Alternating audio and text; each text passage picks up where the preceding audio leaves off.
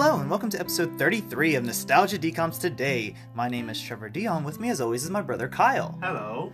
We are also joined by not one, but two special guests. First up is Haley, Heyo. and someone else who you've heard before, just not on this specific type of episode of the podcast, my sister Syddalee. Hi. Today, we are talking about a movie that never seemed to be as popular or take off to the heights of a high school musical, but which has, in my opinion, some better songs on the soundtrack. It's the Joe Bro vehicle, Camp Rock. Kyle Haley, Syddalee, and I will be talking all about this, giving our rocking and rolling opinions on this film in just a second. But first, here's my quick synopsis for Camp Rock.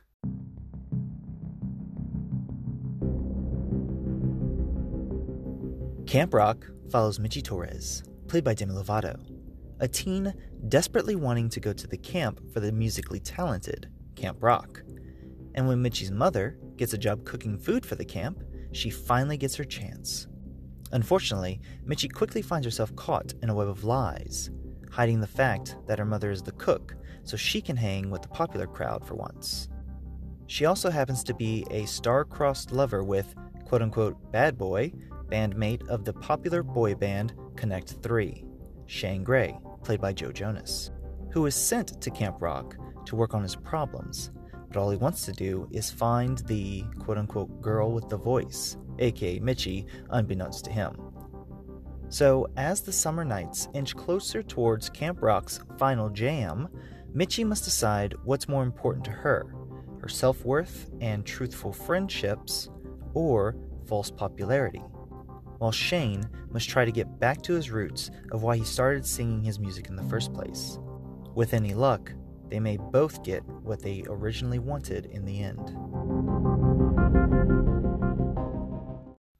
Okay.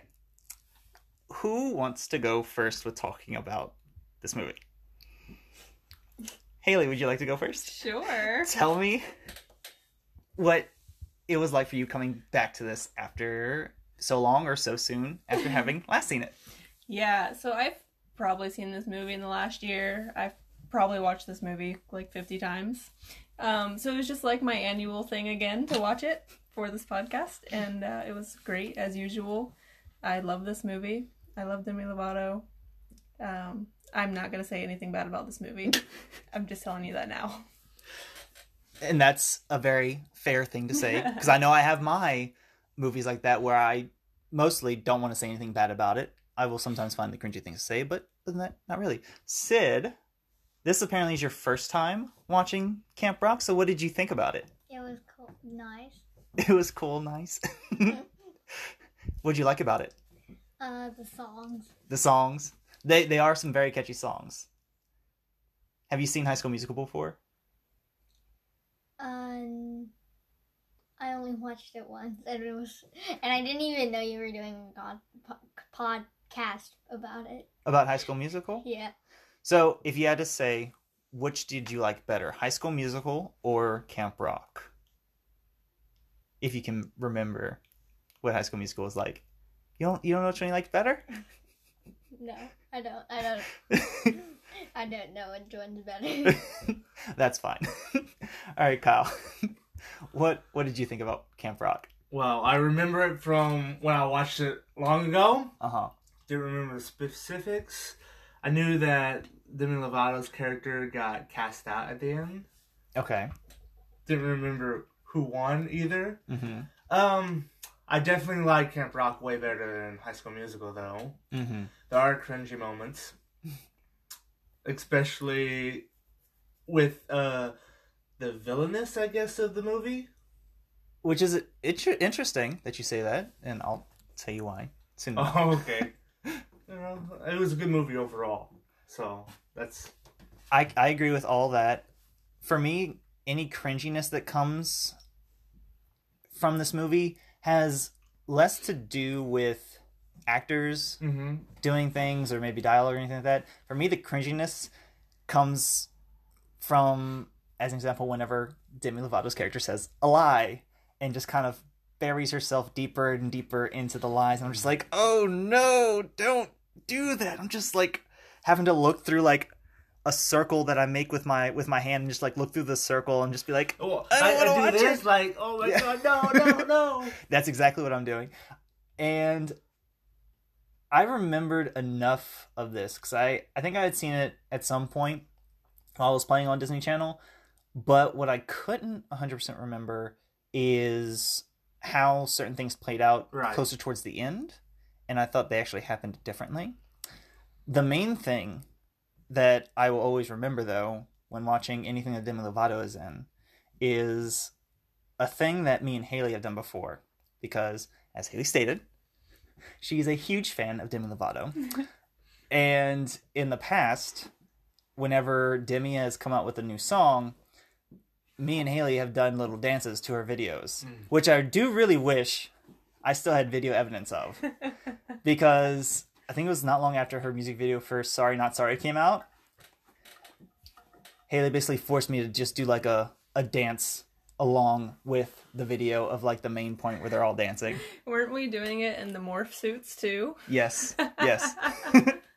Which made it even funner. Um, but I do really wish I had video evidence of that because then I would just embarrass everyone of how Yeah. awesome it is. so glad that doesn't exist. Anyhow, there I did find out a few interesting things which I'll get into, most specifically dealing with the villainous, as you mm-hmm. kind of put it. Although there is certain things I wish the movie had had kind of jumped on and added to itself also regarding the villainous. Once again, we'll get into that as we get to it. So, until that point, let's start talking about the movie. So, we start off and it has kind of like how the second High School Musical did. Starts off with a good little number that I really like. And my first question was going to be, is that Demi Lovato actually singing it? And then we get to see her actually singing it, you Mhm. know, kind of voicing over. So obviously it is her. And she's getting ready for her last day of school and watching what what was the the news program called? Like Hot tunes. Hot Tunes. Okay, she's watching Hot Tunes where they're describing that Shane Gray, who is played by Joe Jonas, is got this bad boy persona and is apparently a problematic member of his band that he's in Mhm. and he has apparently walked off set or off stage or whatever they were working on. And the mom and and Demi Lovato's character, which is Mitchie, have agreed that that boy have problems. And I'm gonna have some questions for you in just a second regarding Shane Gray or Joe Jonas, I should say, and his brothers that are in the film. I have a fun fact about Connect 3. Oh, So originally Disney only wanted to cast Joe and their dad who's was like all about keeping the band together was Mhm. like no it's all of them or none of them so they had to write in the parts for Nick and Kevin See, I didn't 100% know all of that fact. I did know that Nick and Kevin's characters didn't originally exist in the script. And then after they were cast, they had to. I found Do it I, for them. I, I kind of felt bad for Kevin's character being all a dunce, What? but it was funny. I, I guess I'll just bring it up now since we're like kind of already talking about them two. But I kind of felt, I mean, I obviously don't know the Jonas Mhm. brothers personally, but I kind of felt their personalities as the characters kind of matched who I kind of felt that they were. Although maybe that's just me being biased from having seen this movie a few times. But I feel like they match their characters pretty equally, in my opinion at least. Uh, but one thing that I can say in this whole opening part of things, whenever we're first seeing stuff going on, little minor critiques, but I still have these critiques. Whenever Mitchie's mom is telling Mitchie that they can't afford to send her to Camp Rock because they don't have the money and everything, Mhm. and Mitchie kind of walks off all sad. The biggest problem I kind of have is that the background music that's playing behind that scene is just a tad too upbeat for me because they're kind of playing this like high pitched guitar stringing thing, where she's like, because beep, the beep, ca- beep, I. I don't know why, but that's because the cast already knew what was going to happen later. I mean, that's obvious, yeah, but it, it just kind of bothers me a little bit with that. And then the other thing that is also just critiquing things. Whenever we get to see Mitchie at school with her friend, uh, who apparently aced Mandarin, we have this what I kind of am calling dialogue spew Mhm. of the audience being told what exactly Camp Rock is through a character who's telling it to someone who already knows what Camp Rock is, just so the audience can understand what Camp Rock exactly is. also the character who's talking about Camp Rock doesn't seem to be interested in Camp Rock. Yeah, like it's it's just Mitchie's best friend going, but you have to go to Camp Rock. If you like music, then you have to go to Camp Rock. It's what every person who loves music goes to. Oh, but you already know that. And it's just, uh, did they have to do it that way? Like it would have been Better different. if Mitchie told her friend about Yeah, you know, like she's bummed out that she doesn't go to a Camp Rock because if you want to be a musician, that's where you have to go. Like it would have made more sense if they did it that way. Mhm. But it's still like a dialogue spew that just makes me go, damn it, this movie. uh, Also, I think the audience could guess what Camp Rock was all about just by hearing Camp Rock. Yeah, right? exa- exactly. That's the other thing about it. But uh, after school, Mitchie goes home and sees her parents, and they tell her that she is going to Camp Rock because Mitchie's mom managed to get a catering deal Mhm. with the camp, so she gets a discounted rate. Boom, perfect. And the scream that Demi Lovato gives is just perfection. It is. And her little eyes roll up. I love that. And that played in the trailer too. I I'm actually, sure did. I actually think I do remember it playing in the trailer, and I feel like a lot of people kind of either mock it on TikTok or because I've seen a lot of things where people will take either scenes from Disney Channel shows or DComs and they'll just play it on TikTok and just show how cringy and ridiculous it is. And I think that scream is one of those things, but it's still funny and also kind of cute.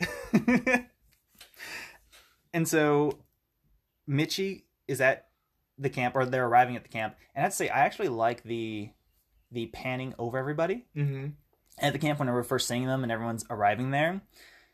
And we get introduced to all the campers in this um surrounded area i guess where they're all like around the stage. Hmm and of course, there's a moment where Mitchie has to bump into Tess, our main villain, because she isn't watching where she's going; she's just backing up into him. But at this stage, we're introduced to a character called D. LaDuke, and I have to bring up something that I found interesting in the trivia, but I don't think is actually true. I'm pretty sure it's just like a fan theory. Whenever I was looking at the trivia on IMDb, apparently, D. LaDuke was addicted to methamphetamines, and the reason she's only seen at key points in the movie is because Bra- Brown Cesario, the the lead camp counselor, was giving her the opportunity to deal with her meth addiction. And I read that and at first I thought they were saying that the actress had a meth, Well, meth- yeah. meth addiction, and the director was like working with her. And then I was reading it again, and I was like, wait, that that's not the actress's name. That's not the director's name. That's not even the actor who plays the camp counselor's name. hmm So what is going on now? I'm so confused. So I think it's just like a fan theory, and it's just kind of weird that it's in the trivia at all, in my opinion. But I thought I, I should Well, I mean, it. this is not the first trivia that was wrong. Back in Brink, that trivia was wrong. That's the true. game, The game one. Yeah. So, Who's D. LaDuke? Was that supposed to be Connie? Connie. Connie was uh, the redheaded camp counselor. Yeah. Yes. That D. LaDuke plays her, or the trivia says that. Ye- well, hang on. Wait, what's the question again? Who's D. LaDuke? I don't D. know. LaDuke is that redheaded counselor that comes out. Okay, but Yeah. her character name is Connie, right?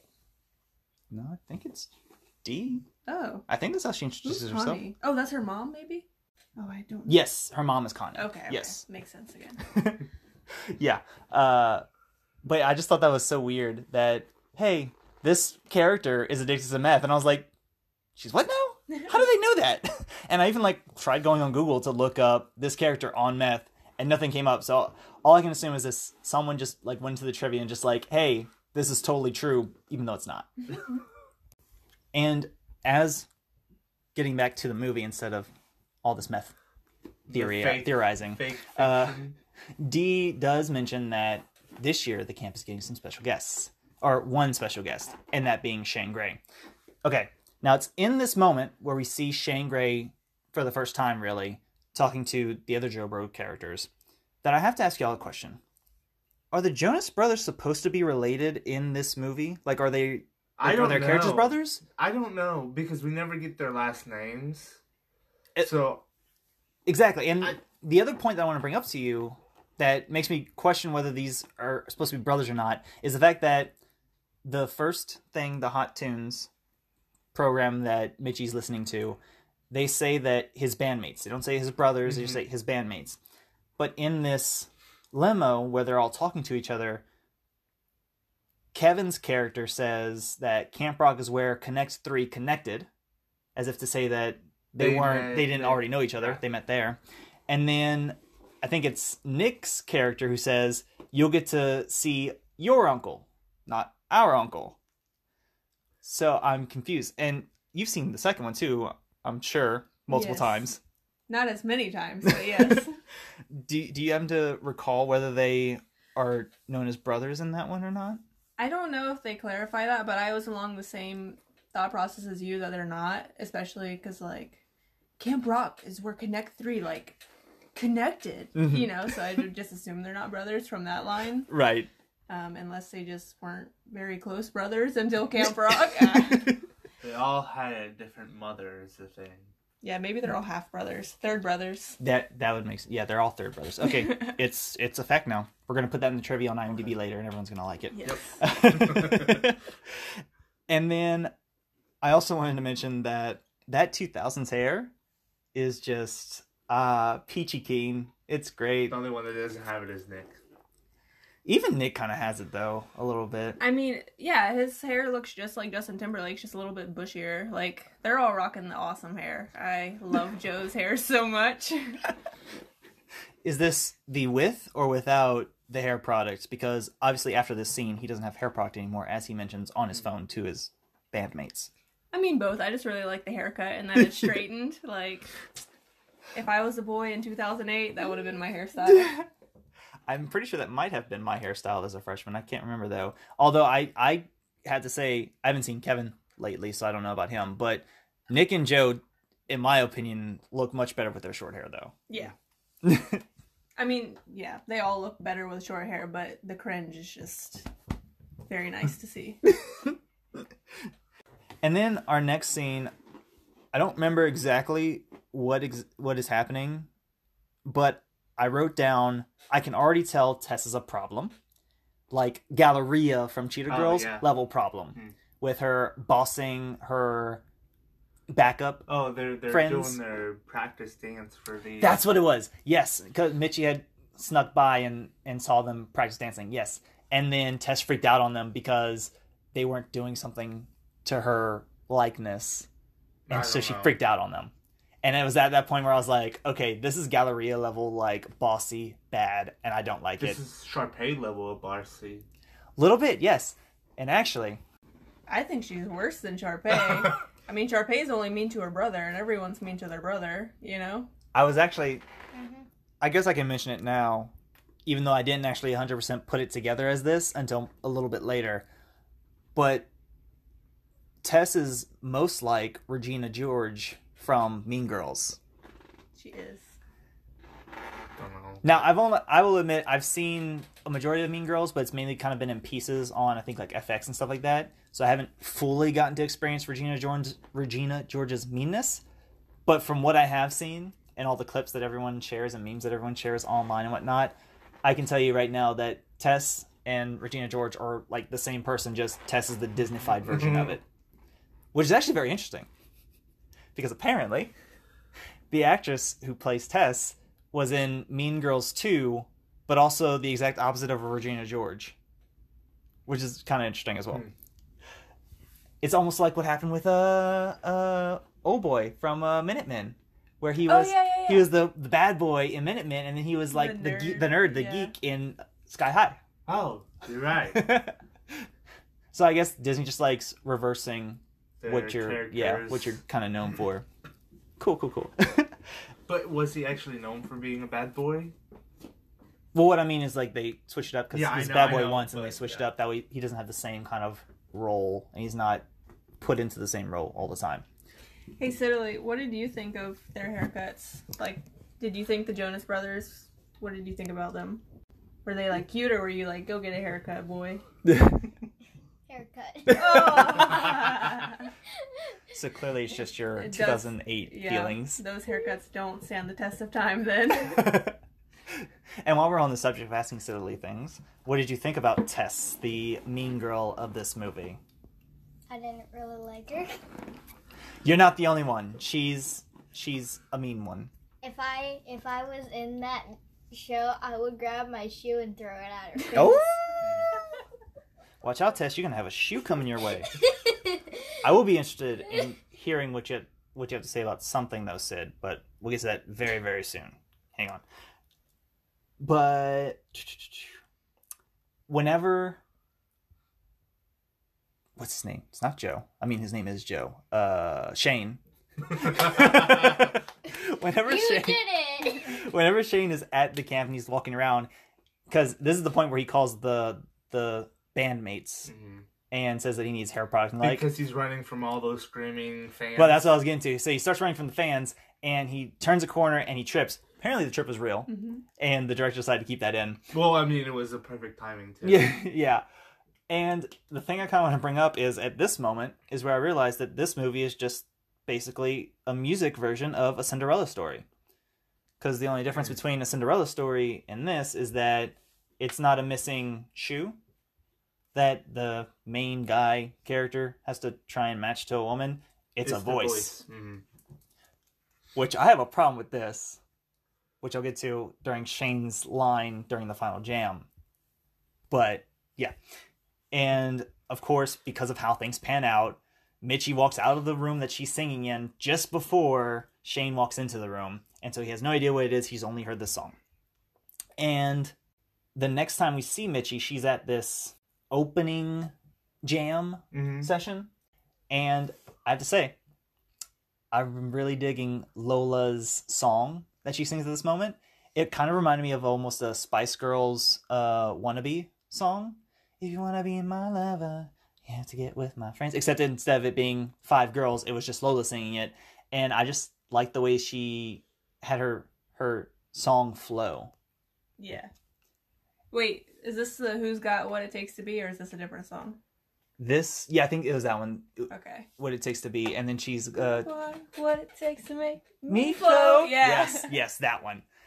And I just like how she like would always end it with a me flow kind of. hmm It, it was I was really digging that. it was a really fun song, and then after her singing that song is where I started cringe because that's the first moment where Mitchie is talking to Tess, and she first reveals that her father isn't this songwriter. I think is what they had asked her. He's Yeah, a hardware. pianist or something like Yeah. that. Yeah, He- symphony he's a songwriter. yeah, he's a hardware store owner, and so that's where Tess, Peggy, and Ella are you know leaving her Oh, behind, well, thinking she's like petty or whatever. Yeah. And she's like, but my mom is the president of Hot Tunes TV See, I have a problem with In this China. too. in China. I have a problem with this too. I don't think she needed to lie. It's not like all musicians come from money. hmm Lots of them come from poor families, right?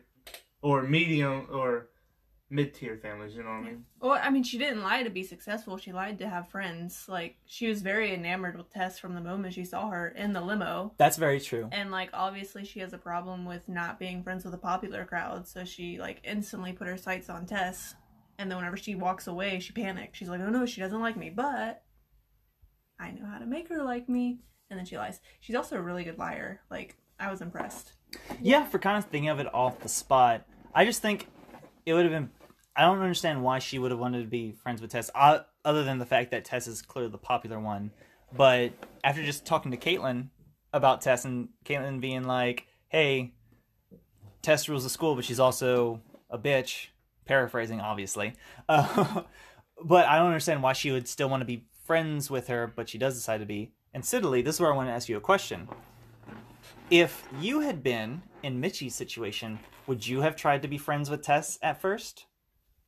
No, I would throw a shoe at her.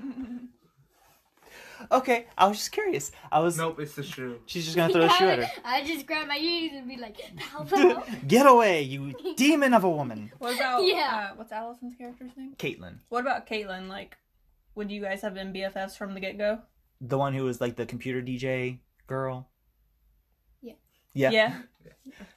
I honestly think she's the better person to hang out with Every, anyway. every time I saw that mean girl, I would be like, take, eat my shoe. Yep, she's not going to Final Jam. Rude. I mean, You're gonna be on kitchen duty. I mean, she could still go to Final Jam. It would just I have to mean, be After at the end of Final Jam. Yeah, exactly, exactly. but because Mitchie decides to lie, this is where Tess is like, "Hey, you get to room with us now because you're gonna be popular. So come to the VIP section because we're cool and they aren't." And once Mitchie is going to their bunk to stay with them and everything, we get to see a little bit more from Ella and Peggy. And I have to say, just like how I find Kevin's character, his simple mindedness, hmm if you will, funny, I find Ella's also just as funny. And this kind of goes back to the whole Mean Girls thing where you have Regina George and she has one friend who's, you know, can kind of stand up for herself and knows things. And then she has the Dunce. Character friend, yes. Uh-huh. and that's pretty much exactly what we have in this movie, where we have Tess, who's the bossy, bitchy one, Oh, and then wow. we have Peggy, who's the one who can essentially stand on her own, but is still with Tess for reasons. Who knows? Yeah. And then there's Ella, who's just the simple-minded one. and I just, I guess I kind of just love that that dynamic of those three. But once Mitchie gets into the cabin, she puts her stuff on the bed and everything, and Tess is like, "One bag? You can't possibly fit all your clothes in that one bag." Being the very rich, uptightness woman that she is, to say these kind of things. Um, and Mitchie says that she gave away pretty much all her clothes, and that then Tess is like, "But you still have this raggedy old thing," and she's like, "Yes, because it's it's from China. It's from this place." And I don't recall the Mandarin that she speaks, but it's the Mandarin that her friend told her. That means good summer, Happy summer. happy summer. Yes, thank you. and Peggy is the one who finds uh, Mitchie's little songbook, Mhm. and so they have Mitchie sing a few lines from it. And of course, Mitchie's very self conscious. She doesn't think it sounds very good, but Peggy and Ella clearly do. And even though Tess says that it was good, hers is more of a sarcastic, "Oh yeah, totally, It's good. You It's can good. hang with the people in the back. yeah, exactly." And that's all that Tessa clearly plans on doing with her. And so Mitchie's, you know, sleeping at the the cabin. She wakes up early in the morning because she has to help her mom in the kitchen. That's the whole deal with her going to the cabin in the first place. And I love how whenever she wakes up in the morning, she accidentally bumps Ella's bed, and I was like, "Mitchie, is that you?" And once again, because of how Dunce. simple-minded Ella is, Mitchie's just like, "You're dreaming. You're a rock princess." And she goes, I rock. I just love that little yeah. idioticness, if you will.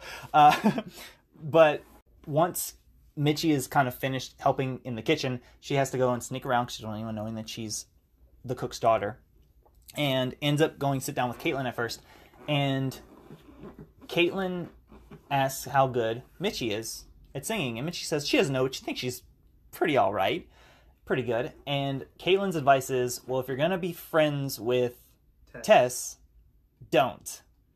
Because it's clearly, clearly meaning that Tess will be very jealous of you and make you mm-hmm. not be good at all. And I'm curious to why, again, Mitchie doesn't take Caitlyn's advice at all. She's like, oh, t- but she's popular. I just, I just want to be around her. Like, I get it, but I still don't understand it. And I know I'm being very nitpicky about it. Because she's a teenage girl and she wants to be popular. It's a real struggle, man. And I get it. It ain't easy being teenagey. and I get it. I've I've I've had those same struggles, but it's you can You clear. want, you wanted to be popular in high school? No, not at all. I know.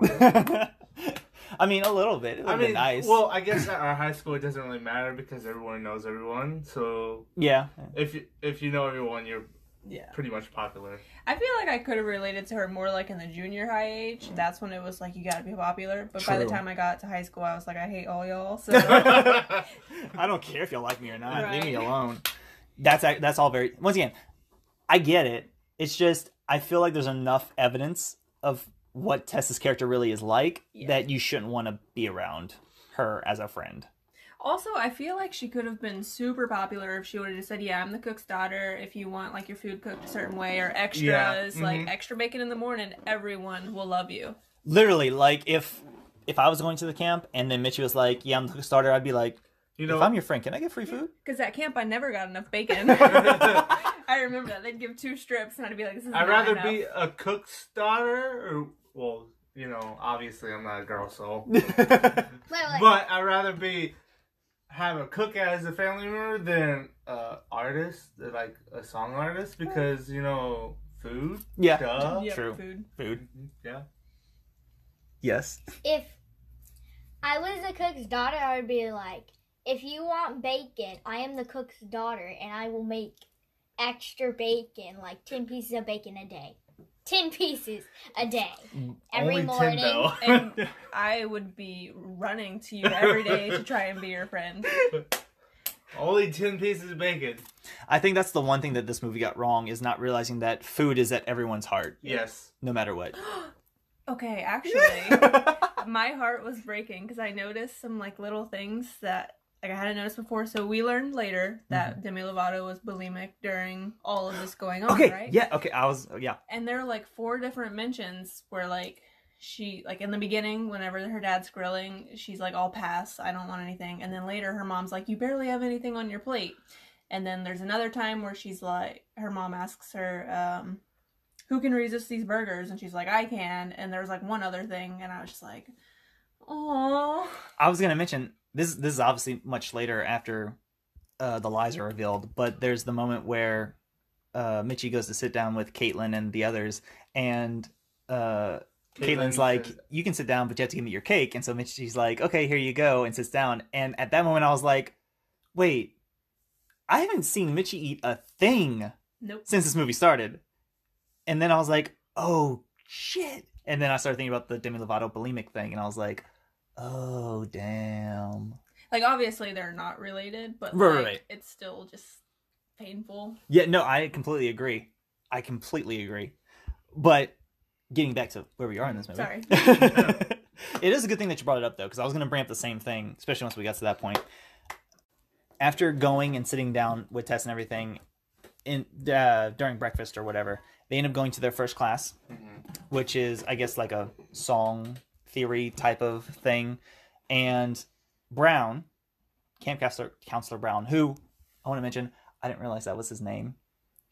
The first time I was watching this through, and it was whenever I was looking up the trivia, and I came up with the whole uh, Dela Duke being addicted to meth or whatever.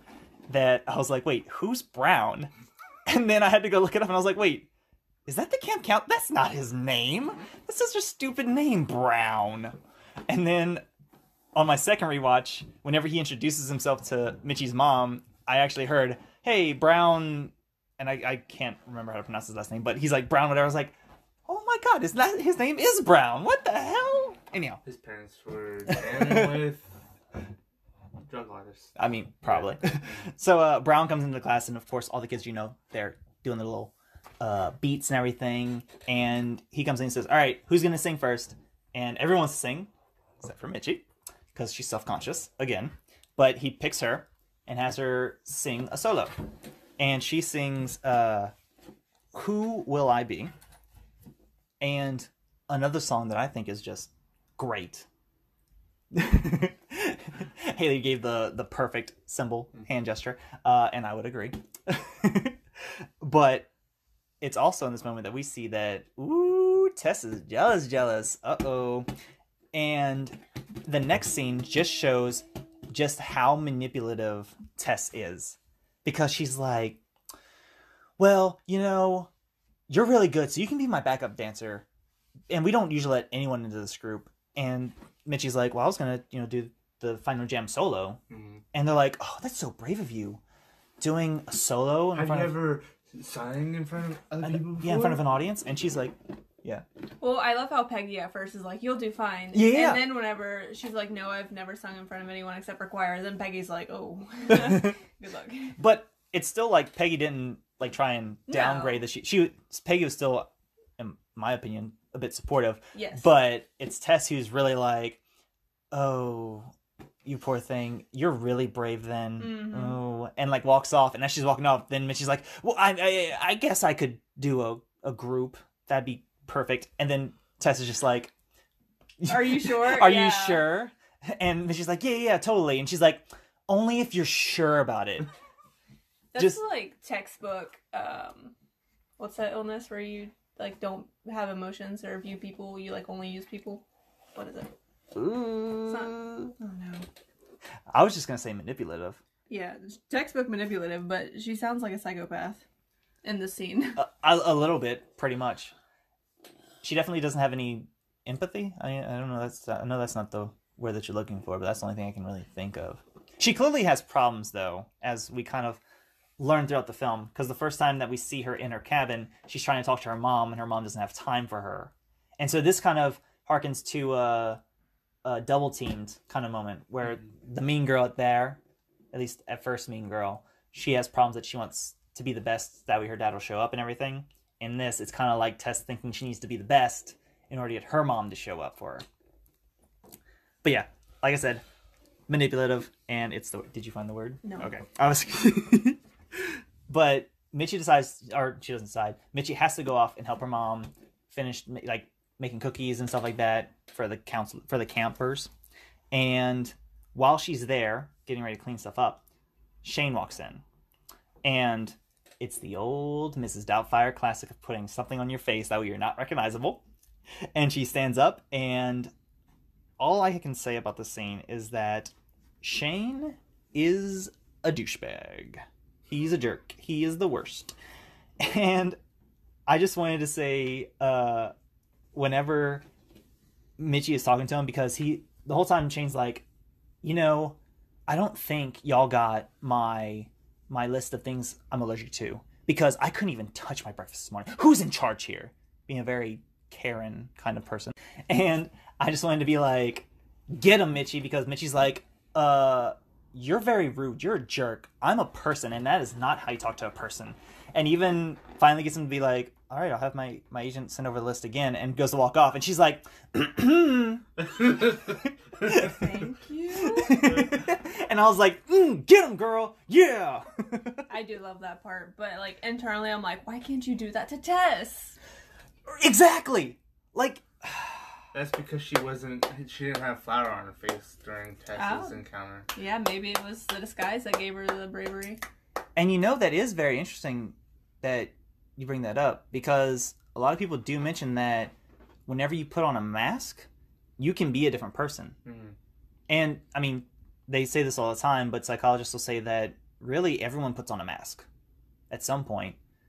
Because who you are at work is a mask, because you can't really necessarily be who you really are at work most of the time, depending on where you're working. And who you are at school, that's usually a mask compared to who you are at home. It's everyone wears a mask. And it just happens that this flower mask that Mitchie is wearing in this moment helped her to stand up to Shane, and maybe she could have used it to stand up to Tess. I should have worn a flower mask at my last job interview that I didn't get. Oh, Maybe it would have helped me. I'm curious to the job interview and how that would have gone, how that went, and how it would have gone with the flower mask. I would have been so much more confident with flour on my face. I can tell you that.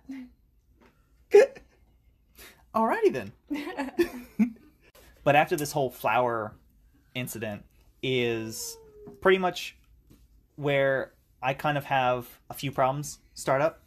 And that's because Shane is teaching his hip hop dance class mm-hmm. groove, which Haley's already told me that I'm wrong for criticizing this scene, but whatever.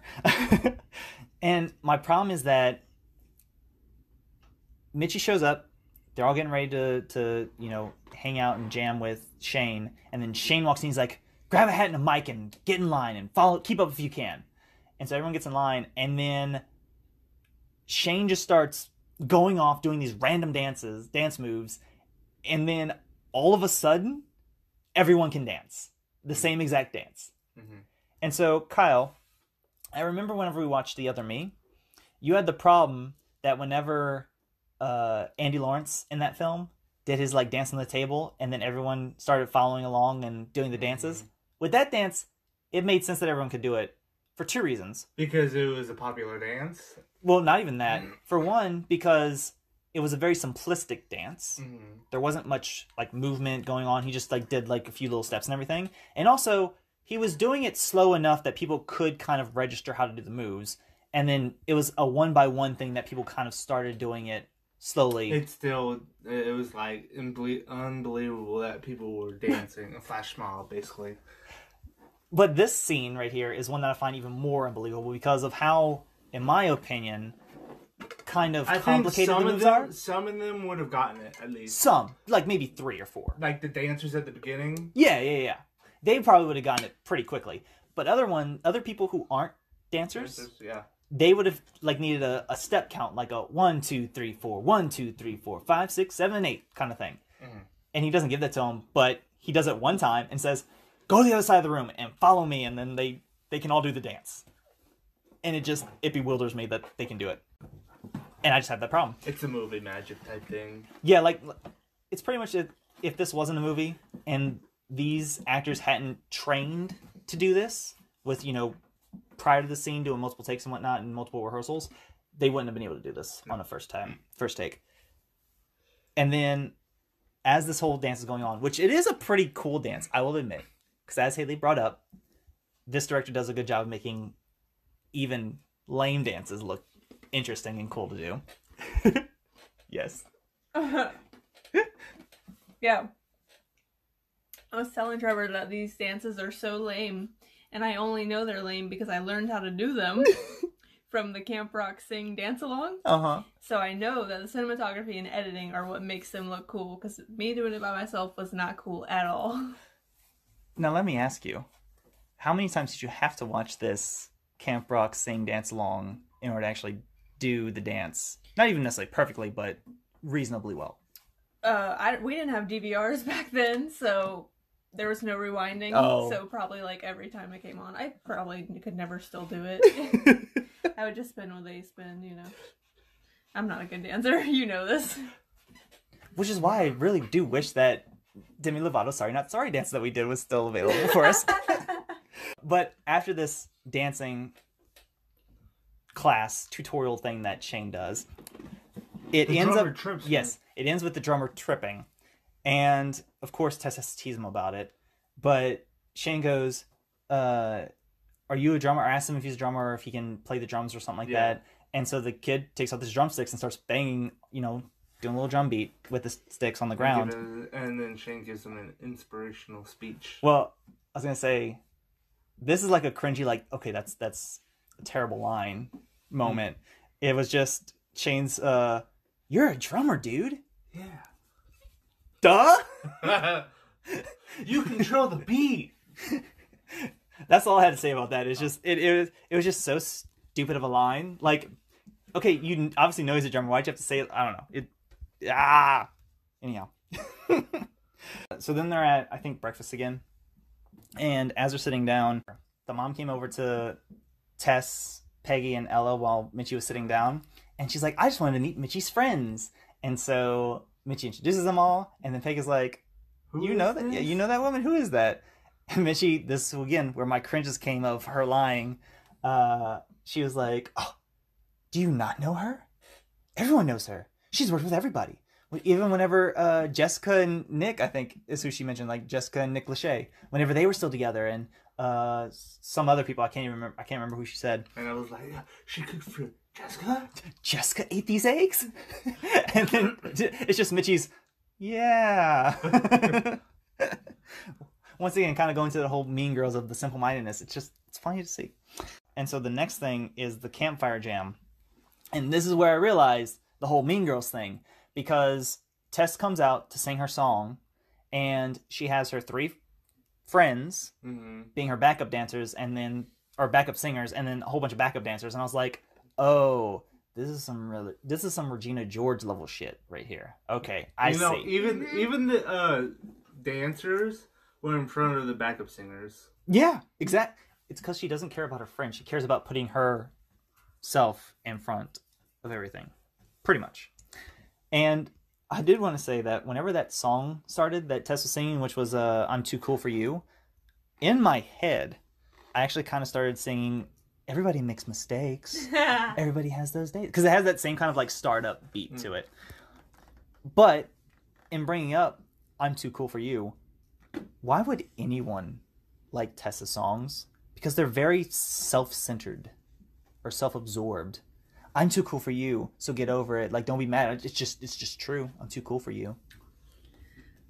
What was that one song that came out a couple years ago? It had something about being cool, and he was like talking to a girl about her shades and her high heels, and you think you're so cool. Yeah, that was a, uh, oh, I can't remember his name. P- The Pils- guy who Pilsner? sang, yeah, Because the guy who sang Uh, yes, yeah. yeah. I know what you're talking about. Uh, so you think, so you think you're so cool or something like that. You're wearing your shades. Isn't Got your that, like, shades similar? on. I really liked that song. I would say that's not necessarily similar, only he's talking to because yeah, he's talking about someone who's who thinks they're cooler and than not him. talking about himself. Yeah. being cool. Exactly. Now, if he, if he had been like, "I'm cooler than you. I got my shades Yeah. on," blah blah blah blah. Okay, never mind. Yeah, and that, but that's what I mean. Mhm. Why would anyone like this if it's a very self-absorbed kind of song? I mean, I don't particularly. I mean, I get why it's a kind of catchy song. It's a fun song. I just I don't understand why anyone would. You don't like the lyrics of the song. I don't. I don't like So the the message lyric- that I don't like the message that it's portraying. So if the message was different, Yeah, like if it was like we said, like Pilsner or if she I- was, if she was talking about Shane being cool, maybe. maybe, or if she was if she was kind of cri- criticizing Shane, thinking he was better than everyone else, mm. it'd be it'd be it'd be a bit different. I feel like this is like Seven Rings. You know, a song by Ariana Grande. Yes, I do. I had to think Maybe. Kind of similar to that. Like if we had to make a real world connection. I can see where I can see where that those are similar, but isn't that one just more of a I'm done with my I'm done with you as a boyfriend because you're not good enough. or- No, she's like, oh my god. Uh, she's, Sing for us, please. she said something about uh, my hair. Just bought it. Something. Just bought it. I like it. I want it. Oh.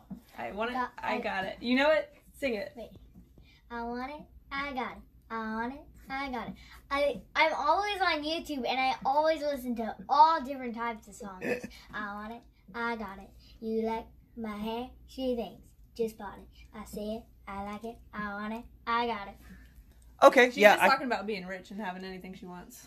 okay. Yeah. I don't know why I thought. Oh, it's the thank you next. That's the one about. Yeah, yeah, yeah. Okay. And she even says, uh, they say money can't buy you happiness, but they didn't have enough money. Like, it's a pretty self centered song. Oh, I did not realize that. I think that's only because I've only heard that first part of the gee thanks. I bought it part Yeah. of the song. I don't think I've heard past that. But I knew about the song. Anyhow. But hey, that went to the top of the charts, so I mean, maybe there's a market for being self centered. like I can see I can see where you would play it. Like if you're kind of feeling yourself Yeah. and you were like getting ready to go party or whatever, you'd be like, I'm too cool for you and everything, having your shades on. Yeah. I, I get it. It's just I don't know. Anyhow. getting past that. The next scene is involving dinner, in which, at least I'm, I'm pretty sure it's dinner. I really can't tell because, in my opinion, the timeline of this movie is a little wonky. And The only timeline that was I'll like, explain in a minute. significant was the the final jam countdown days. that too, but I'll I'll, I'll explain my my reasonings for the the wonkiness in a little bit. But they're at like a supper or whatever, but they're eating spaghetti, and Al, what's Alyson's name? Caitlyn. God, I can't think of anybody's name. I just want to call them by their real names. Caitlyn accidentally trips Tess, and then she's like, "Sorry." Oh, oh no, not not you, sorry, not really. sorry, yeah. yeah, yeah. No, no, no. She's like, sorry. Then she's like, oh wait, not sorry. a very petty, but it makes sense because Tess is just. It's like worst. that saying, sorry, not sorry. By Demi Lovato. Ooh. Do we have a conspiracy theory happening? maybe a little bit of one. Mm.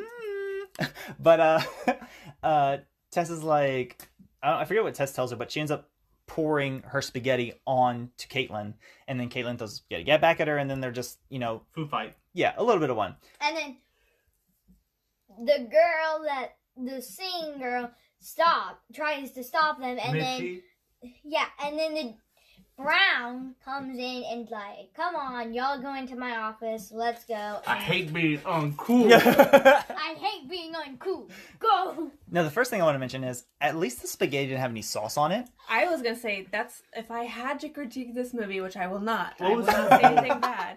That's very lazy of the director. What was- Not putting the, the sauce. Right, because then you can just do multiple scenes and not have What was do. in the bowl? Was that just a bunch think it was of lettuce. vegetables? I think it was lettuce of some sort. I That wish it's lazy. Yeah. They put meatballs and sauce, and then she just grabs like they just grabbed the plate and they were like, "Take this, You, take that." you know It's what spaghetti, she should have they should've done? done. She should have put the spaghetti on her shoe and then thrown it at. No, she put it. Put it. She, she put should have put the biscuit biscotti in her shoe and then throw it at Yeah. Trish. Yes. And then she was like, "What's inside of here?" And she and over her head, and she's like, "Ew, shoe biscotti." I do also want to mention that, as Sid already mentioned, Brown shows up and he has to be the uncool one to take him to his office. I will say though, whenever you first came up and stopped it, I half expect him to be like food fight and then start throwing food everywhere No, no, no. because he kind of seems like he would be that kind of camp counselor. I wanted him not to stop them, and he was like, and then like he wasn't there at the time, and then no one tried to stop them, and everyone just started throwing food like. Take this. You're my enemy. Take that. You're my enemy. You're my enemy. You're my Yep, that, enemy. that line should have definitely been in the movie. I, I would. It, that exact kind of tone Yes. and everything. You're my enemy. You're I my would. I enemy. would have been like grabbing the plate and then be like, "You're my enemy." To the That's bo- not the to tone. The person. it's not. You're my enemy. It's You're my my enemy. enemy. no, I'm gonna be like, "You're my enemy." Throw like a sharp plate uh, throw to her. Like, "You're my enemy." So anyhow, Brown takes Mitchie, Caitlyn, and Tess onto his office. And Oh, for those who can't see this, Haley has just been doing the the movements that Brown does, which is points at both with finger guns, points crossways with finger guns, and then points away towards his office with finger guns. But uh, they all go to his office, and Brown tries to figure out what exactly has been going on, uh, who started the whole thing, and Tess tells him that it's simple because he asks who is the first one to throw the spaghetti, and Tess says that's easy. It was Caitlyn, and I'm agreeing with Caitlyn in this point that technically yes, It was, It was her who threw it. But it was Tess started. She who did not started. start. Tess Right. put the biscotti on her shirt. Exactly. On my shirt. but there's no buts. There's no buts, unfortunately. There are no buts. I don't She even have a says butt. no. He says no but, and then she says but again, and he's like, "I have said no but." Now my I question no is, my question is, is it possible that Brown at least came up with the whole punishment for Caitlyn, which was that she had to work in the kitchen? It was a real. The real punishment was Mitchie's. He's punishing Mitchie. I mean, not really. Uh, what I was gonna ask is, definitely. is it is it possibly his plan to do that to Caitlyn, make her be in the kitchen on purpose in order to hopefully get Caitlin to rub off on Mitchie and realize that she doesn't need to be Tessa's friend or lie in order to be cool or stuff like that? He still does. He still hasn't seen Mitchie as the daughter yet. Because remember they were supposed to meet, but she left. Like he doesn't know who she is. But I mean, he would still like know who she is because he had he'd have to have like a rundown Yeah. of people's files. It didn't appear that way at the very first class when he made her sing. Like it didn't seem like. well, he not knew who that she very was. first class, but I think at this moment he definitely knows because she's all, "What? That's unfair." When she hmm and he gives her a look like, "What are you talking about?" Right. So it Well, seems like he not doesn't really, know she's in the talking- kitchen. It seems to me like he knows. I would at least feel like he would because if he knows what his uh what his cafeteria person hi- her name right. is, hmm he and then he would know who Mitchie's full name. I feel like he could put And two they were and two talking together. for a while at the beginning, so Yeah, exactly. Like it wouldn't be hard for I- I the mom to be like, "Yeah, that's she Mitchie," brought up her daughter. and you can't tell me that the mom doesn't have pictures of Mitchie. Well, don't you think that like he has to know how terrible Tess is? Like he's got to be waiting for the opportunity to be like, "You're punished" or whatever. Well, no, I I think I get that, but I, I just feel like rather than him punishing someone bad, he's trying to get someone out of a terrible situation Mhm. more so.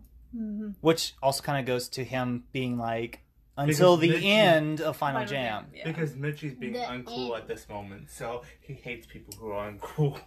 I at least think that he's trying to stop her from making Making terrible decisions. Yeah. Mm. Yes. I forgot what I was gonna say. Okay, wait. I was thinking about this. What if the one that said "sorry, not sorry" was the one that was their her father was, or the person that sings "sorry, not sorry" Uh huh. was their was her parent. So Demi Lovato was Mitchie's mom. Oh, that that's a conspiracy theory for the ages, man. Or is Demi Lovato, uh, Small. what's her name? What's Alyson? Caitlin's Caitlyn. mom. Are you saying? Wait, wait, wait. What if the one that said "I'm sorry" like she's related, like So Demi Lovato's Caitlyn's mom is what you're saying. Oh. Oh, oh. I don't think that would really work because of their ages, but I guess it's possible. You quiet. mister. That's true. I What if know. they're like um her mom, the one that said uh, saying sorry not sorry was the one that said sorry not sorry. It's mom. I think you've just confused everybody because I don't understand what is going on. Oh, you guys just missed some of the best hand gestures I've ever seen. It was literally like Syddalee was moving boxes from her left to her right and her right to her left behind her. The thing you just did, Sid, we haven't gotten to that part yet. We're about to, though. Oh, good. We're good. extremely close to that part. So anyhow, about after after this confusing bit of What, information, what movie are we talking about again? yeah. because, uh, so after all that, after all that, we get to the a moment. Well, I guess the the carrying the box to the kitchen sink. Yeah, she's carrying Mitchie's carrying a box to the kitchen, and Shane stops Mitchie for reasons, and he starts playing a song for her. Mhm. And the song he's singing for her is "Voice Inside My Voice Inside of Me," I think, or "Voice Inside My Head," Yeah, something like that. something to that effect. And first thing is, just like how Cheetah Girls, pretty much every music scene, music video scene was a mm-hmm. music video kind of commercial mm-hmm. on Disney Channel at the time. Mm-hmm.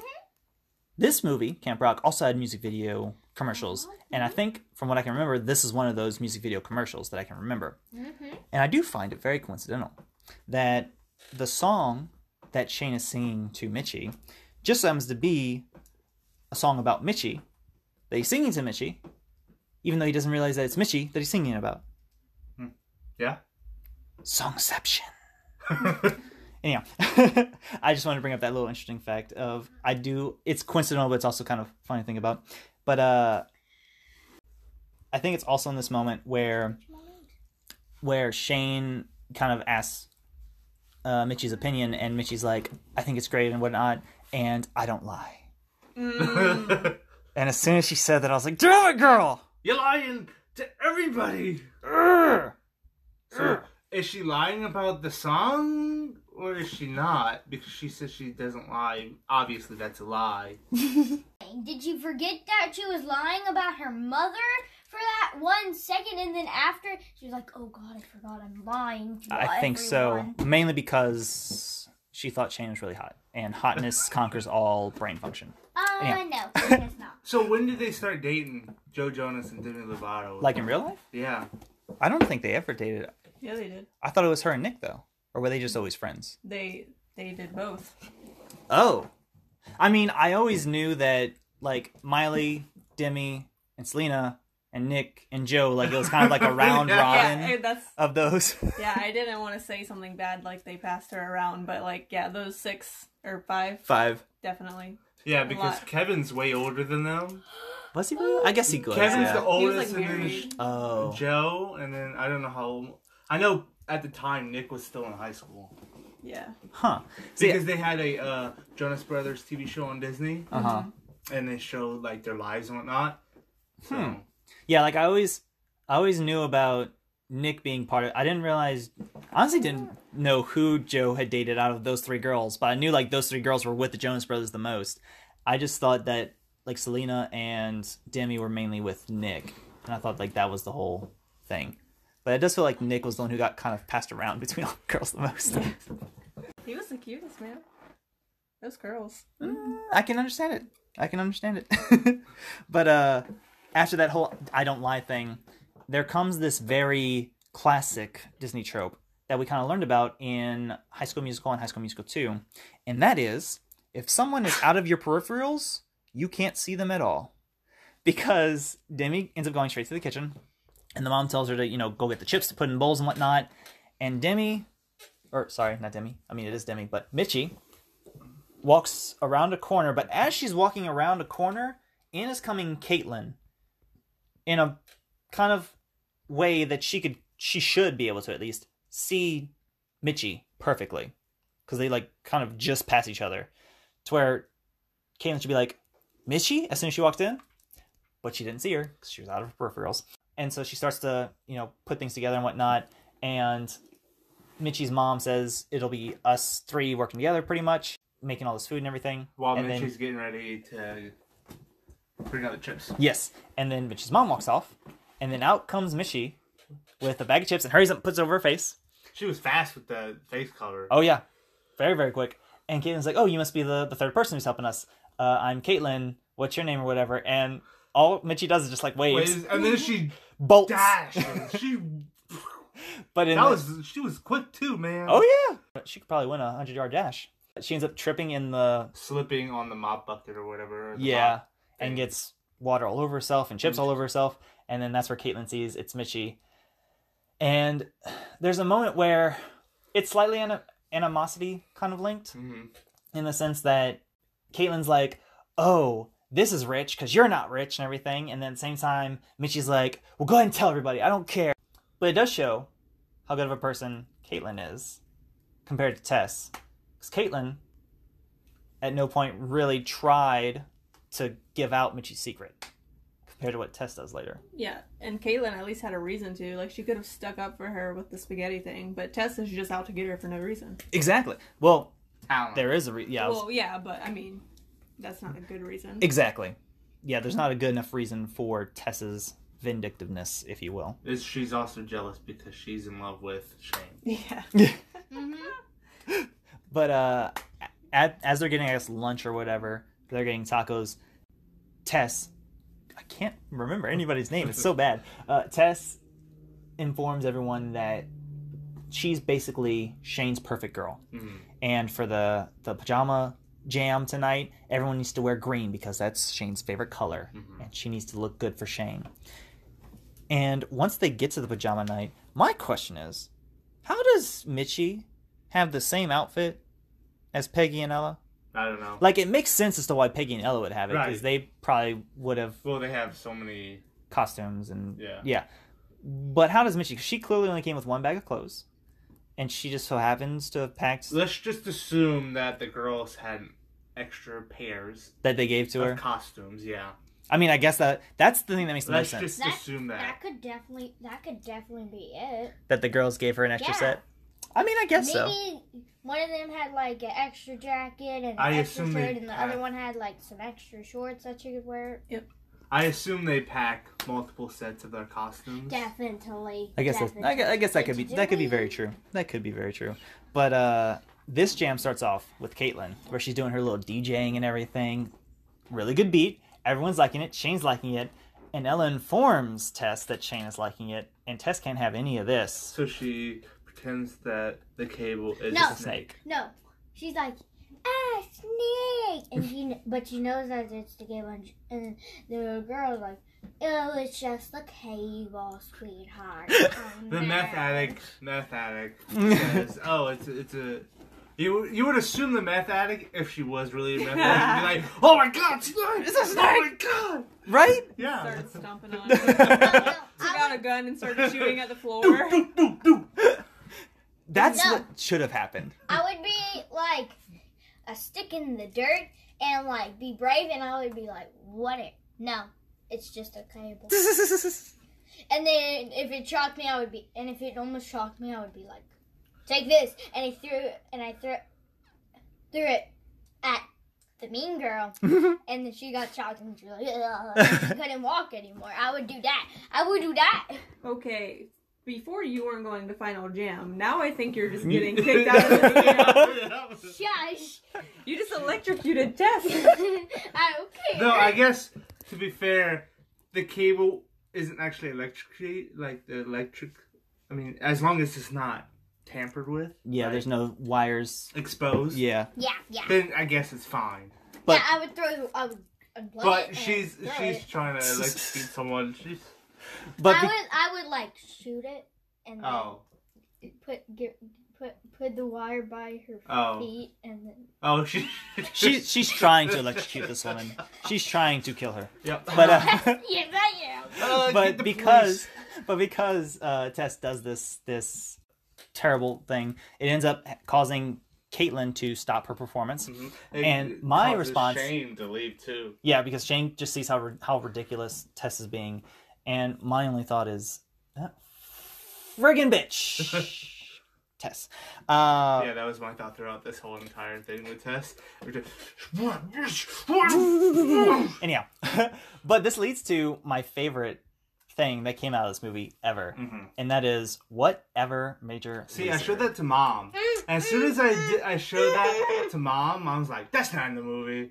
I was like, "Yeah, it is. I just saw it. She's, That's not in the movie." She's like, "I'm gonna watch it and prove that's not in the movie." You should have been like, mm, mm, mm. I did. I did. Boom, boom, boom. boom. once she said that she was gonna go watch the movie. Yeah. See that And then that's where I showed Sid, and then Mm, mm, mm, mm. whatever major loser. What? Uh, wait, what? Guys, Ever major loser? That is like so last year.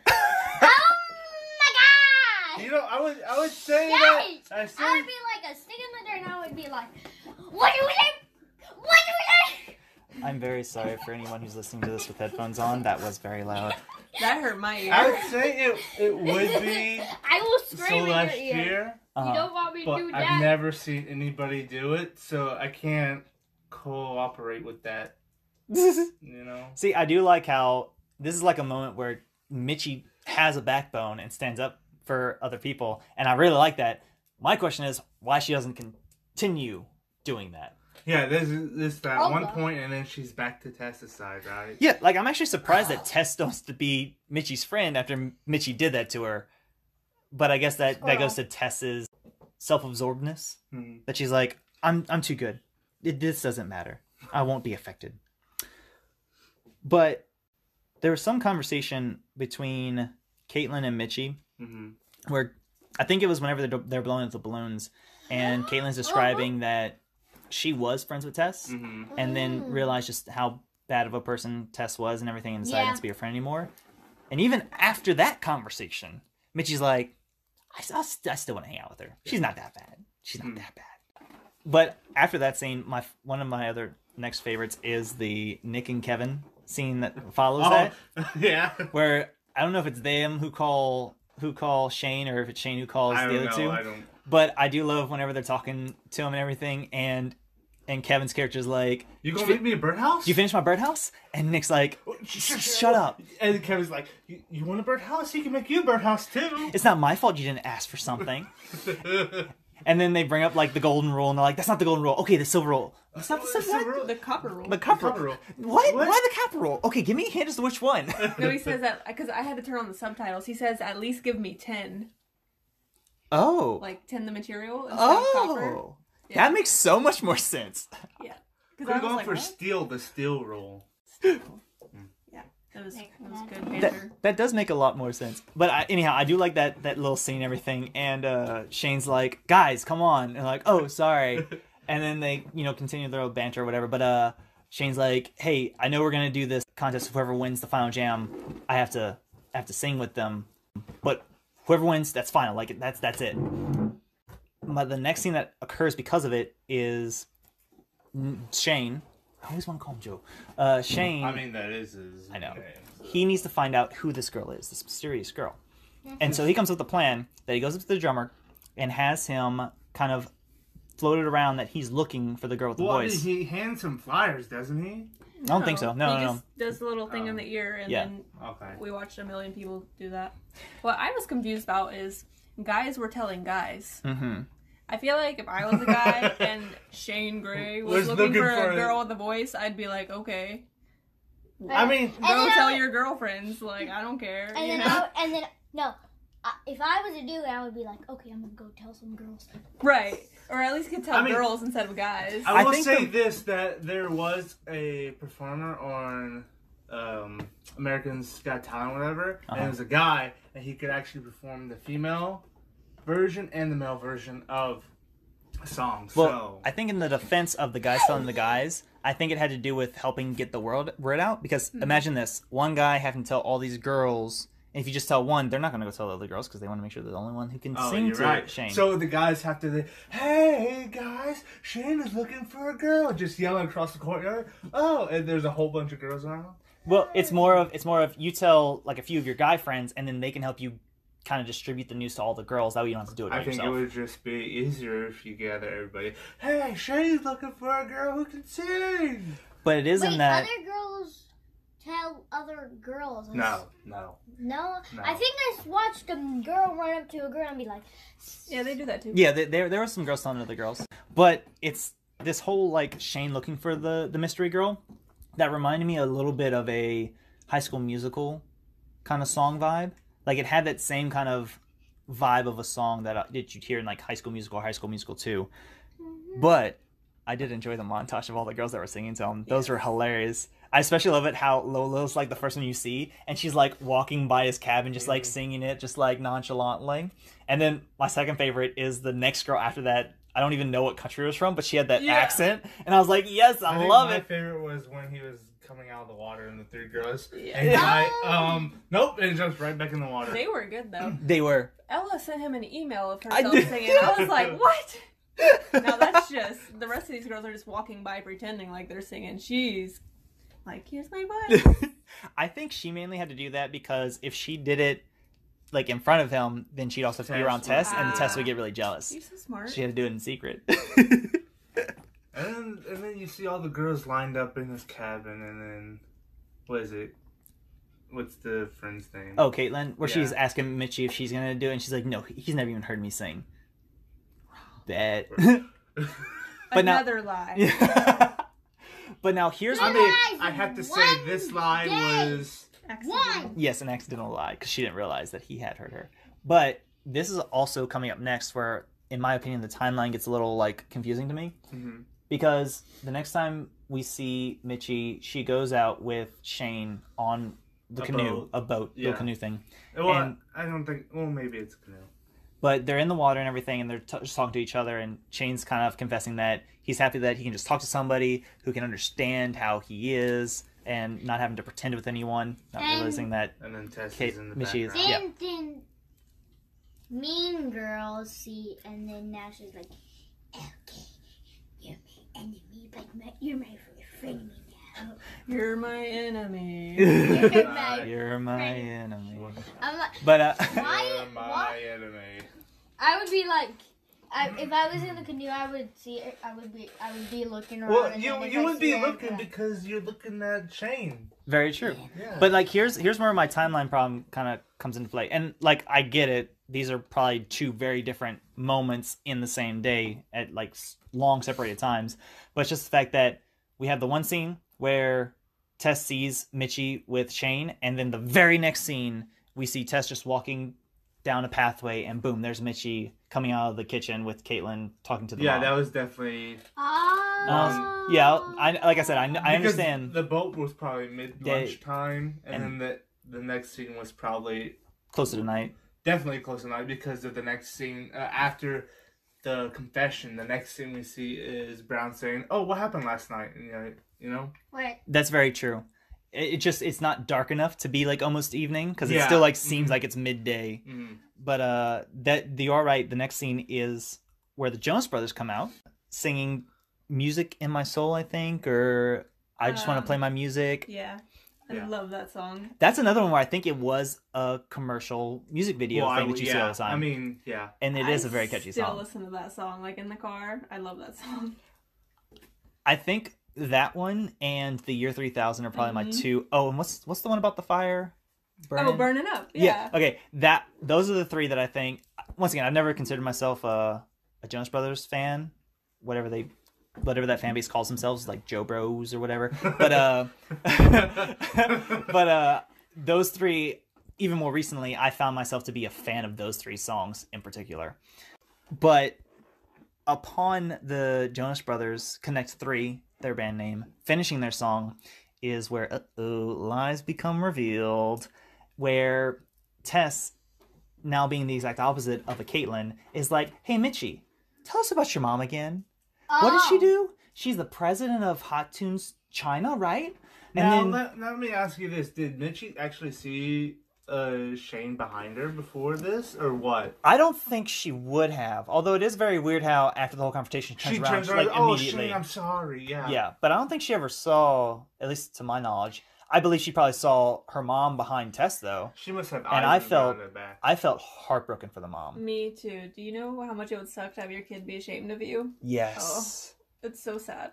Now, if my kid was ashamed with of me, Mm-hmm. I'd be like, "Watch, you gonna learn that I am a queen, and you will learn that my job is precious. It can save the world, save the world." What I will say is that with this scene happening, I actually thought that what it kind of led to between like Mitchie and her mom happened a bit more dramatically, if that makes sense. But it also comes in tandem with something else happening, which I'll get to in just a second. But like you mentioned, the next time, the next scene that we see, it's Shane mm-hmm. kind of playing his mm-hmm. guitar and whatnot, and Brown comes out with Tess in the background, just kind of like looking because off. she was about to She's go spying, and sing yeah. with Shane. Exactly. But it's in that moment where Brown says that all that stuff that just happened happened last night. hmm Okay, keep that in mind. That happened last night. And is is Mitchie still staying with Tess and Peggy and Ella even after all this stuff happened? Because once during that meeting, Shane kind of reveals the song that she wants to that he wants to hear or sing with hmm Mitchie, even though he doesn't know it's Mitchie. Tess goes right to their bunk and finds her secret. Song. Yes, because Tess has heard her sing that song, and so she's like, "Oh, you're not going to the final jam now, Mitchie." Maybe Why- maybe she stayed in her bunk instead of moving back in with her mom right then because her mom was so mad at her. Oh, But that's a good point. Also, it's brought up later, uh, a little bit later on that she moved in with Caitlyn. Wait, really? Is that brought up? Yeah, I don't remember that. yeah. When uh they're going to find the chain, the the thing, and Uh-huh. like when I they're not, it's not. In Oh, you're bunk, talking your about- bunk. He's like, I'm going to check your bunk or whatnot. Oh, I get. I guess I didn't really catch that as them being in that moment. Oh, interesting. I mean, I guess it would make sense possibly that Mitchie would have stayed with Caitlyn that night because she was probably you know heartbroken over all the stuff happening to her at this exact moment. But uh, it's just it's just weird that her stuff is still in Tess and them's cabin. I wouldn't want to go back for my stuff at that moment either. I guess that's a good point. But okay, now here's where I thought things happened differently. Tess finds Mitchie's songbook. What I thought happened. I thought she took her song yes, and sang her song. I thought she would take the song and sing it, and then I thought she would have this emotional breakdown with her mom, where her mom would confront her about, you know, not liking her enough, and then Mitchie would break down and be like, "Look, I was cheated out of things. I just want to be popular." I saw this like it would come out to this big tear jerking moment, and we didn't really get that. We did get a little bit of the mom and Mitchie talking to each other on the dock, which was fine. I just kind of I wanted more from the actors themselves, a little bit, in my opinion. Hmm. But I don't know. Mitchie almost made me cry whenever, like, at the big reveal, and then like it was so sweet whenever uh, Caitlyn was like, "Oh no, you don't!" Like she doesn't let her cry in front of everyone. hmm And then the moment between her and her mom talking, like, that's heartfelt. Like she's learning to be proud of who she is. I mean, that's that's true. You don't always have to cry, man. That's all I want to do. Just have a good message. Okay, I'm kidding. okay. I But told you I'm not gonna let you say anything bad about this movie. that's true. I should have been prepared for all these criticisms of my criticisms. the next scene we have is, I guess, uh, Mitchie goes back to the another like hip hop dance lesson class or whatever Mhm. because Shane comes back in and he's like, "All right, guys, y'all ready for the final jam coming up? And Well, I have some is fun." obvious. He's he's talking exactly. You I- should be anybody but yourself. You shouldn't lie. You should be yourself. Songs all about yourself. I'm like, oh, that's cold, dude. Yeah, he's like, I have some advice for you. Clearly talking about everybody, but looking straight Yeah. at straight at Mitchie. I have some advice for you. Be yourself. Yeah, yeah, yeah. I'm like, oh, that's cold. and you know, everybody knows that he's talking about her in particular. Right. Maybe everybody knows. No, everybody. Yeah. knows. Oh, maybe. But uh, we do it. We do get another cafeteria scene where essentially everyone has kind of forgiven Mitchie a little bit because she Well, goes the to sit down. group. Yeah, the main. And cast. Yeah, uh, because she goes to sit down with Caitlyn and the other three that are with them. And Kaylee wants that chocolate cake real Yes, bad. yes. Which is where I was going to bring up the whole bulimic thing, but thank you, Haley, for already bringing it up. and then Tess has a little like laughing moment, and she's like, "Tell your mom the chicken was dry and to do better next time." And I was like, "Girl, you better back up." This is You where know- this is where where Sid would throw the shoe at her for sure. Yeah. This is Yep, this, yep, yep, yeah. I would be like, okay. this is where I would grab like, my. I would be wearing high fine, no heels that more food for you. You gonna starve for the rest of the day? Oh, the rest hey, of the, hey. the I would be wearing high heels that I day. I would grab my high heels. I would grab the points and then be like, "Come on, Come on." Eh. But another moment of finally Mitchie like backbone standing up Oh, to she Tess and really everything. stands up this time. She was woo. I was like, Oh, "Get her, yeah. Mitchie." And Uh, then after, yeah, yeah. and And, then, then- after I would throw my shoes at her. Yeah. Yeah. After the the she she told it she talked to her, I would throw the shoes. Like I would be like, okay, okay, she can stand up for herself now. But I'm still gonna help, and I'm gonna be throwing my high heels at Mrs. Blondes a lot. And Do not ever go to the Middle East. Throwing shoes there is very, very, very bad. Just so you know. goes Heads up. go, goes to that place. I might have just saved your life. but uh, I think this is the next moment. This is the moment where like the montage of things happen, where Yeah, everyone's preparing for the counting final. down for- yeah. yeah. and that all comes to the point The where last Mitchie day. and Caitlyn on the last day, right before the final jam's supposed to happen, or maybe it's the day of the final jam. I'm so confused on It's that. It's either the day before or the day after. Caitlyn and Mitchie are making you know food with the oh, mom, Oh, and then the the blonde haired girl comes Tess. in. Tess comes in and she's like, "They stole my bracelet." And then Mr. Brown looks around and he finds the bracelet and he's like, "You you cannot do any activities into the end In- of a final jam." Okay, Yes. my End head is Jam. studying like power is going through my eyes. Oh, and this is a moment shit. where clearly Brown doesn't 100% believe that Mitchie and, Tess, and yeah, Caitlyn stole yeah. it, but because they don't have proof they don't they didn't steal it, He Uh, can't do nothing but Yeah, I think that's I think that's where he comes up with the it's all- the thing of end end of of final Final jam. Jam. And Yeah. Yes. he, he really puts emphasis on end. Until the end of final jam, like now, literally how many times did he he And- actually and he- say it? twice. He says like Because the on the end dock, of final jam. okay, like when Caitlyn and Mitchie was talking on the dock, he Mm-hmm. was like, she was like, oh, he kept on saying the end of Final Jam like it was more than just twice. No, it was really because he. I think it was just because he kept on emphasizing it those two end, times. yeah. Because they had the second time where he goes until the end of Final Jam. Like literally, all he would have needed is like a wink. He'd be like, and Yeah. just in the Final Jam, keep Wait, it wait, away from wait, Tess. But everyone's you know getting ready for the Final Jam, and then as you mentioned, they're on the dock, and that's where they. And this is, in my opinion, a bit of like the whole cringy. I don't understand why she kept on walking up. This scene right here is like a cringy moment of okay, this is bad. Of first of all, Mitchie doesn't stand, stand still the entire time. She's back and forth. Every Yeah. time she has to say a line, she's like on one side or the other of Caitlyn. And then the other thing of, yeah, it's so weird. I've never seen him be that harsh. He would, he all he would say is until the end of final jam. And she's like, I know, oh I was my there. God, ding. Light bulb went off, and she's like, ah. Yeah, it was a bit of a cringy scene for me, but you got past that. And now my question is, were there really only going to be two acts the entire time for No, Final Jam? There were more. They just didn't want to show those others. Well, Yeah. they the others I'm a little were, disappointed. They were not important at all. Just Yeah. those main two. They, Especially like they posted the list, remember? It was And, like there were Oh, six four. or seven of them. Okay. on the list. Yeah, I do remember the list now. It's Oh, it's just so weird that they only like did those two. Like, give us some give us some variety. Show us a lot. So I wish they would have maybe like cut it a little bit better. Like it would be more like a skip instead of it was like basically flush. Yeah. Like Mhm. this scene, this is.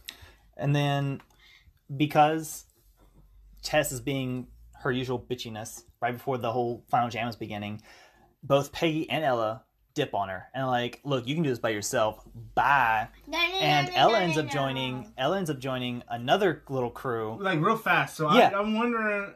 Like did she she had, No, no, no, plan no. this? she had been from- she had been practicing with them. Yeah. She planned it in case her head.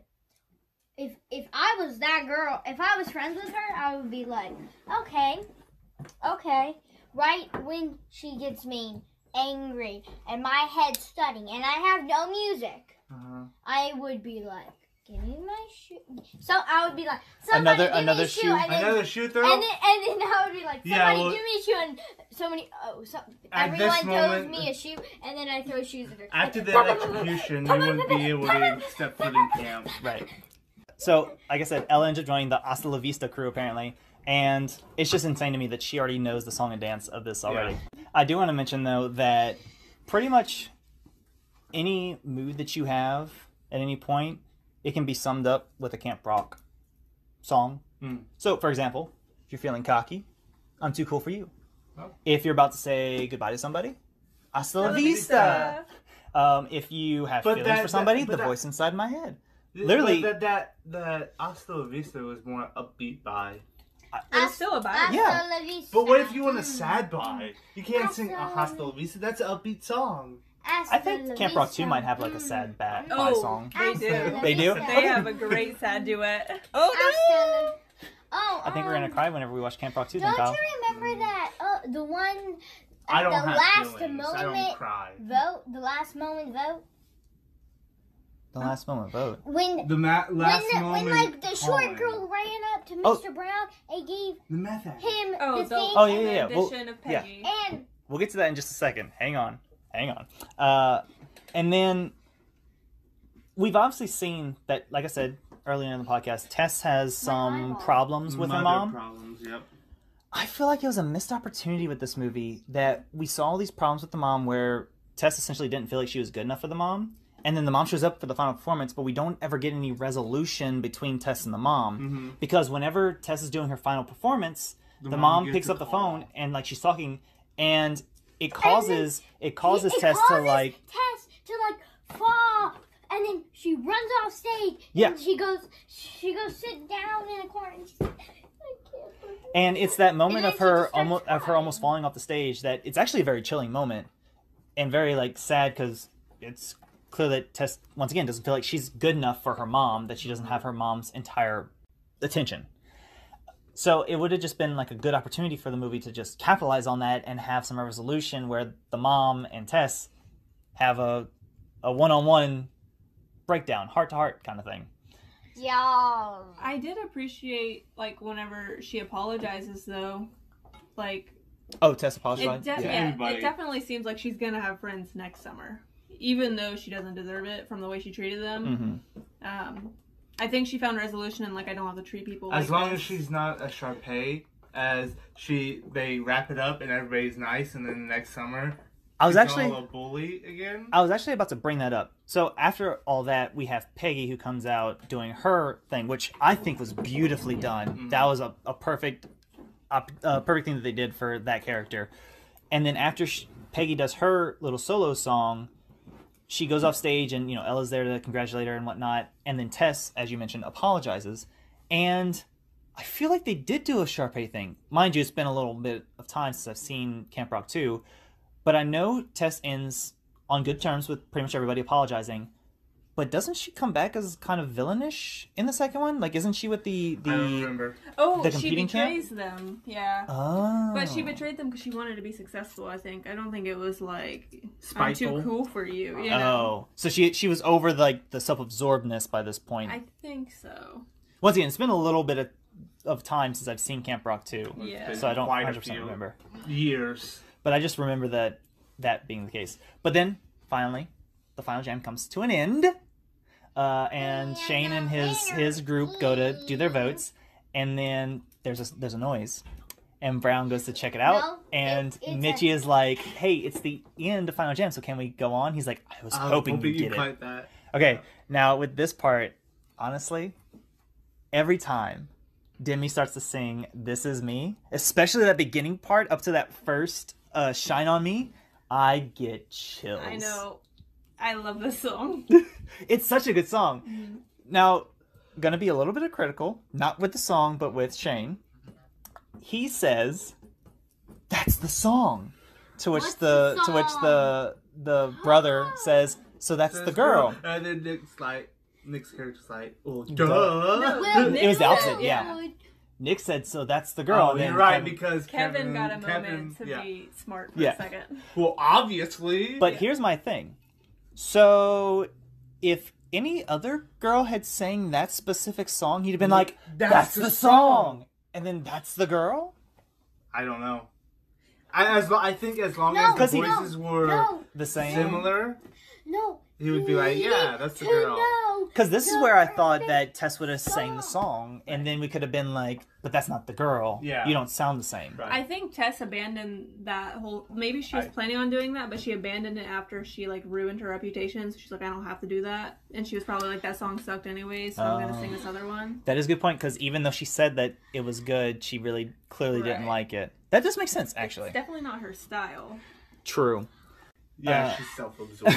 so yeah, that song. Yeah, did do you know how weird it would be to hear Tess sing "I've always been the kind of girl that hit my face"? Like, okay. yeah. Sure, whatever you say, Tess. We believe you. and then after that, clearly there's sparks between Shane and, and Mitchie. Uh, Tess apologized to Mitchie as well and everything, and her And parents are all Peggy proud of her.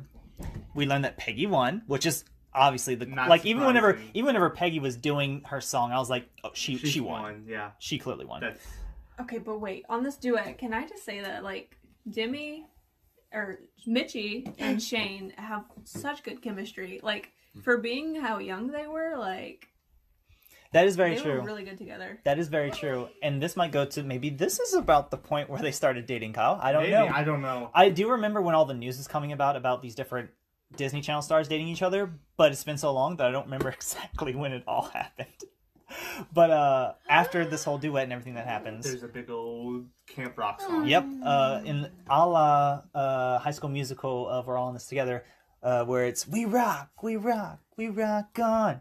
That is very I do like that one as well. song.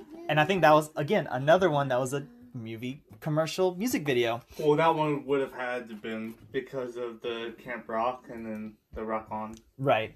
Uh, and it, it does kind of end at like a perfect them all pointing at the Camp Rock song and then fade to black after we go to have Shane and Mitchie. Ah, I love looking it. at each other. Isn't everybody else looking at the Camp Rock sign? Yeah. But it's it's good. It's cute. It's very cute. Leave it alone, Kyle. Yeah, Kyle, sit down. But I just have a uh, problem with. so, overall thoughts. Do we think this is a nostalgic movie? Syddalee, would you like to go first? No, No. I want to go last. Okay. Oh. so Haley, nostalgic at all? You know, I went into this thinking this movie was perfect, but after this discussion, I'm thinking there wasn't there wasn't enough shoe throwing. Oh gosh. And electrocution? Right. So now it just feels incomplete. No, I'm kidding. I love this movie. I'm probably gonna go listen to the soundtrack in my car after this. Oh just- wow. This is my childhood movie. I was like nine, I think, whenever this came out. Oh, and, wow. Like, I love this movie. Well, then it makes sense why you love it so much. I mean, I'm probably the same way of like the older DCOMs where I was like 9 Mhm. watching them. Mm-hmm. Yeah. So definitely a nostalgic film for Yes. you. Then. Okay.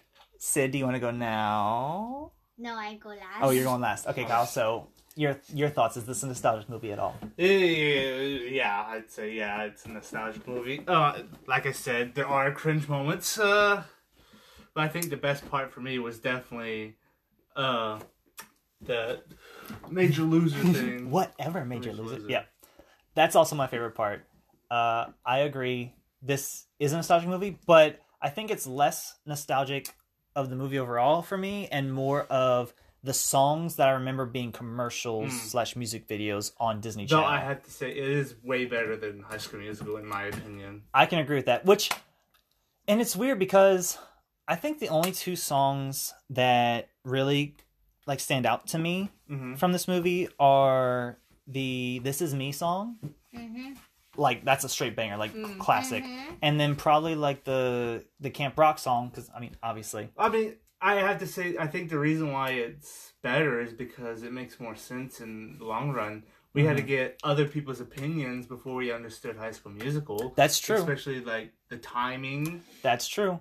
I think I just I think it's the songs of Camp Rock are better. And it's just weird that High School Musical was the thing that became more popular and more well known to where it got three movies, one of which was in theaters, and this one only got two. I think if Camp Rock would have come out before High School Musical, It would have been the the popularity would have been yeah. Because like once you get your fame, you already have three ginormous music movies. Like Mhm. the market's kind of saturated at that point. That makes I just feel like the fact that this had the Jonas Brothers and Demi It would have Lovato, been. More, this should have yeah. been the one that Well, Demi Lovato wasn't Demi Lovato before this. that's true, and people are idiots for not seeing her potential way back then. Right. Like it's a shame that they didn't see wh- what greatness she was. Honestly. But the Jonas Brothers were the Jonas Brothers before this movie. Yeah, so it should have gone. Well, I guess that might be the one thing that probably hindered it. All the Uh. girls were probably like, "Oh my god, Jonas Brothers," and all the guys were like, "Bruh, Jonas, Jonas yeah. Brothers, Mm. I'm not into that. I don't like boy bands." I mean, that, that's But kind at of least how it was. everybody in this movie knew how to sing from the first movie. That's actually very true. Yes, because as we learned whenever we listened to High School Musical, Troy, Troy Bolton, wasn't singing the first. Yeah. yeah. He had to do all his, he had to have all his stuff like sung over him. Mhm. Anyhow, Sid, your turn. What did you think of the movie? You're going last now. Uh, Is it nostalgic? Do you think? Let's answer that Would question. you watch it again Yes. Would in you the watch? future? 200 million times. Ooh! 200 million times. It wasn't that bad, but if the, someone threw their high heel, I would be happy. So, as Or Haley mentioned, electric something. That's what we were missing. Shoe throwing Ow, and my electrocutions.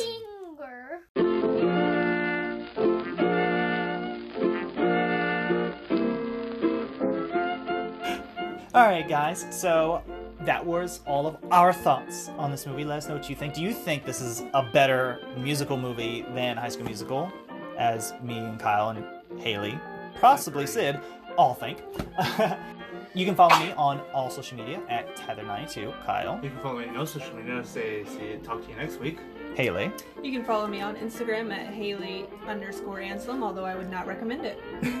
uh, Sid. Do you want to say goodbye? Because I know you do not have any social media. Bye bye. There you go. and you can follow our podcast social media on Facebook and Instagram at Nostalgia Comes Today. I'm also thinking of potentially starting a TikTok social media for the Nostalgia Comes I Today. had TikTok. Mo- mainly because Kaylin, I kind of got TikTok because they were gonna ban it. I was like, well, I want to get on. I want to get it in case maybe I want to sell a phone for like a million dollars. That has TikTok on it. Yeah, that has TikTok on it. Uh, and then Kaylin's like, you should do one for Nostalgia DCOMs. I was like, that's a great idea, but what do I do? Because I know nothing. And then she gave me a whole list of ideas, which I will share with you after this Yes, podcast. And I you can. have some ideas already. Oh, okay. So possibly be on the lookout for Nostalgia Comes Today TikTok. So next week we're talking about Can of Worms, which I can't wait to talk about because I've been waiting for this moment ever since last October. So yes, next week we will be talking about Can of Worms. And until next time, we will talk to you later. Bye bye.